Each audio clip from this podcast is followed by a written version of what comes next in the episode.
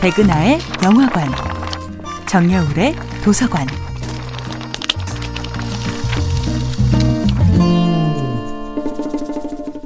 안녕하세요. 여러분과 아름답고 풍요로운 책 이야기를 나누고 있는 작가 정여울입니다. 이번 주에 만나고 있는 작품은 이언 맥큐언의 칠드런 액트입니다. 종교적 신념을 지키기 위해 수혈을 거부하다가 죽음의 위기에 처한 청소년 아담을 만나기 위해 판사 피오나는 병실로 찾아갑니다.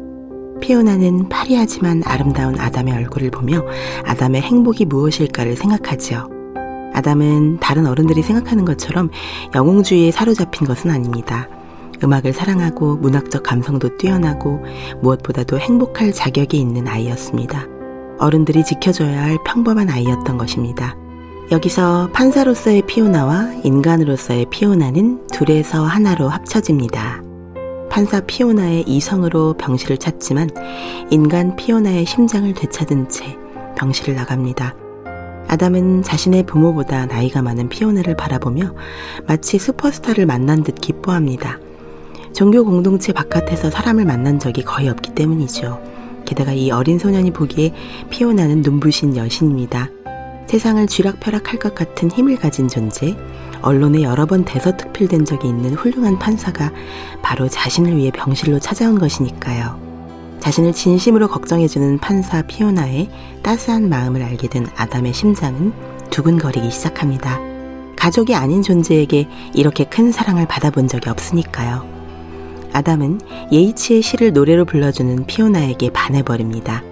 아담의 심장에는 판사로서의 피오나에 대한 존경을 넘어 인간으로서의 피오나를 향한 동경도 넘어 여성으로서의 피오나에 대한 사랑이 싹트기 시작합니다. 내 생의 모든 것을 송두리째 뒤흔들어 놓은 사람이 어느 날 갑자기 난 너와 아무 상관이 없다며 인연을 끊어버린다면 어떨까요? 그 무서운 고립감과 홀로 버려진 느낌을 전혀 이해해주지 못하고 총총히 돌아서서 자신의 길만 가버린다면 얼마나 가슴이 아플까요? 나를 온전히 이해해줄 사람은 이 세상에 그 사람 하나뿐인데 바로 그 사람이 나는 너를 잘 알지 못한다는 표정으로 이제 나에게 연락하지 말라고 떠나버린다면 그 당혹스러움을 어떻게 설명할까요? 17세 소년 아담은 바로 그런 막막한 상황에 처합니다. 피오나를 향한 사랑을 멈출 수 없는 아담은 그녀에게 계속 편지를 쓰지만 피오나는 판사로서의 자신을 앞세웁니다. 판사 피오나는 아담을 보호가 필요한 청소년으로만 생각하기에 그에게 따스한 우정을 베풀어 주지 못하고 있는 것입니다. 정여울의 도서관이었습니다.